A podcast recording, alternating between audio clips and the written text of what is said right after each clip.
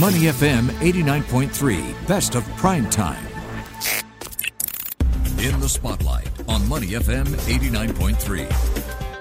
You're listening to Prime Time on Money FM 89.3. I'm Rachel Kelly with Shazad Haq. Now, the COVID 19 pandemic has put many things in perspective, and many of us have shifted priorities. Now, we understand the importance of health, but should we fall ill, are we financially able to cope with the fallout? Well, according to a recent study by Prudential Singapore, more than half of Singapore residents say they would struggle or be unable to meet their financial needs in the event of unexpected illness or job loss. Well, to find out more, we're joined by Goh Teng Kiat, the Chief Customer Officer of Prudential Singapore.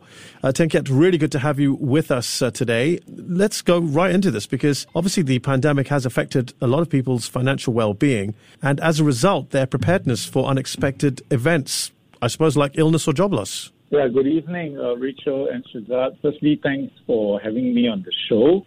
Uh, you're absolutely right. Uh, uh, Prudential has always been very interested to uh, understand how Singaporeans are prepared for longevity. As we all know, um, we are one of the nations with one of the longest lifespan. And uh, this COVID 19 has impacted many people's lives. You know, the way we now socialize, the way we live, the way we work has changed tremendously. So we're very interested to find out how pandemic uh, has affected Singaporeans' well-being in this state. And uh, one of the key pillars that we always examine in terms of uh, ability to live well uh, for a long time is the finance pillar. So as what we have seen so far, many businesses have been hit. Uh, interest rates has also fallen, and the employment rate has slightly declined. This all has raised certain anxiety among uh, the Singaporeans, and this is evident from the findings that we have recently found from the research as well. And uh, as you have, you mentioned, Siddharth, that uh, nearly half of the Singaporeans that we surveyed, we actually surveyed about 1,200 of them, has actually experienced a deterioration in their finances. At the same time, about 43% actually explicitly expressed that uh, their income earning prospects have now worsened as well. So I, I think all these are clear signals that uh, there is some anxiety. But on the positive side, we have also found out that there is a silver lining. There is some positive signs that people are taking action to to address that. So from our survey, we have seen that more people are actually uh, reviewing their financial strategies, reviewing their financial well-being, are actively trying to manage their their money uh, so that mm. they can hmm. actually stay protected uh, during this uh, pandemic. Teng Kiat, let's take a closer look at the pop- population segmentation because I understand that Singaporeans aged 35 to 54 have been hit the hardest. Can you talk to us about why they saw this uh, a greater impact when it comes to financial decline? Uh, thanks, Rachel, for that question. It's a good question. Uh, well, the survey well, covered uh, respondents from 25 years old to 74. But what did stand out very clearly was the age group between 35 and 54, as you mentioned, uh, otherwise known as the sandwich generation. And I, and I think among our friends, we know quite a few of them. One of the key attributes and characteristics about this sandwich generation is their the responsibility to first take care of their parents and also having kids at the same time. Even before the pandemic hit, um, we know that this sandwich generation has already faced certain kind of stress. Thank um, you. I'm one of them. Sorry? I'm one of them. oh, well, maybe we can help you in that, right? So the findings actually did point out that uh, they are, in fact, the ones that face uh, the greatest financial decline and also the higher stress levels. And as and, and as a as a result, uh, perhaps even suffering poorer physical health right now compared to other age groups that we have spoken to. And I think these are certain things that uh, that that we can see uh, firstly, the way we work right now, right? Most of mm. us are now working from home. There's always a little bit of a fight for space when you have kids, and perhaps even when you have your parents staying with you at the same time. And all this would add to certain kind of uh, mental stress, which is also coming through as one of the findings that we have through the research that, well, everybody is actually feeling pretty okay with their physical health because more people are exercising but on the state of mental health, uh, there is evident deterioration. And we have also seen a lot of attention right now in the media talking about it right now.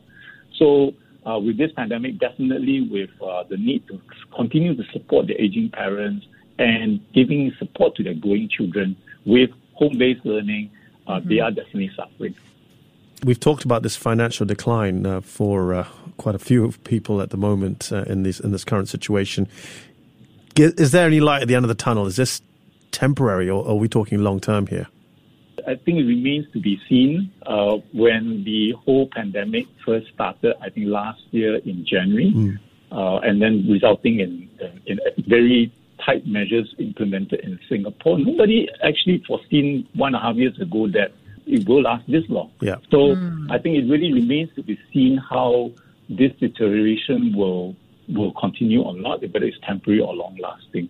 However, I think one very important thing that we do need to take out from this very safely, uh, we can see that it has impacted uh, people's finances, and we need to have a very clear takeaway from here, which is to learn from this experience and become more financially resilient, right? So I, I think there are a few key things that we can help the Singaporeans uh, get more financially mm-hmm. resilient, which is, I, I think, the, the the ability to plan well, ability to plan early. And we are then able to withstand any further financial shocks that may come our way.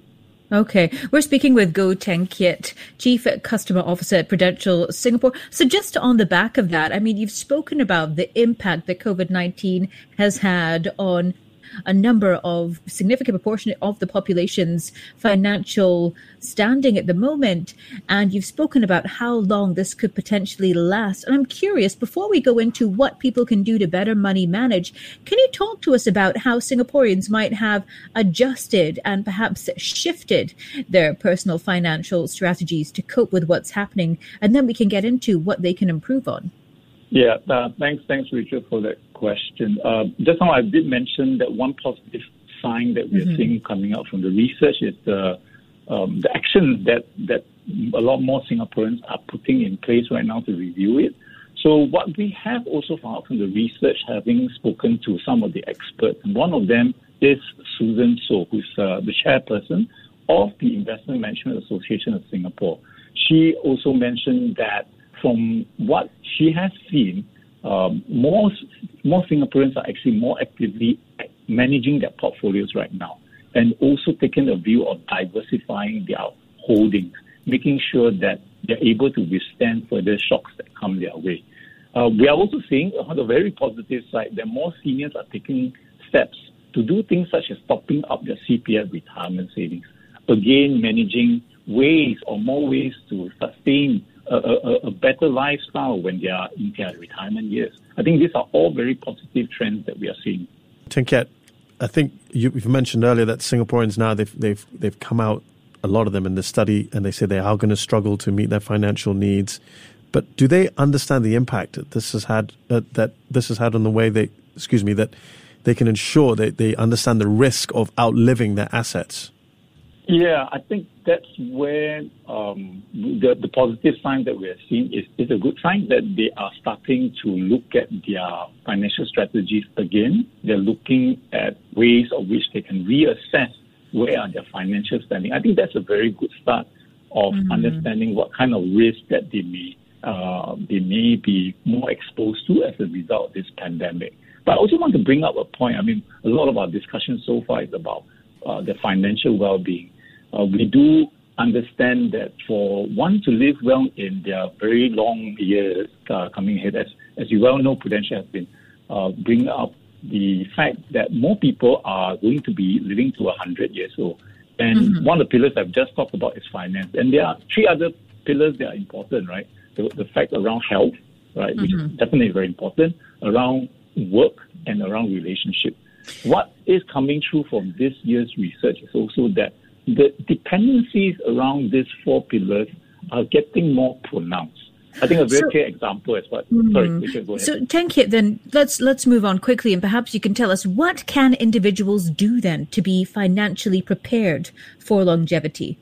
Right. Uh, so, I think one clear thing that uh, Singaporeans can do is to make use of the tools that are around them right now. Available financial tools, right? So, uh, uh, Prudential, as you know, in fact, you've spoken to my CEO, Dennis Tan, just recently ago, that uh, we have introduced an app known as Pulse by Prudential, of which we have two key ecosystems in there.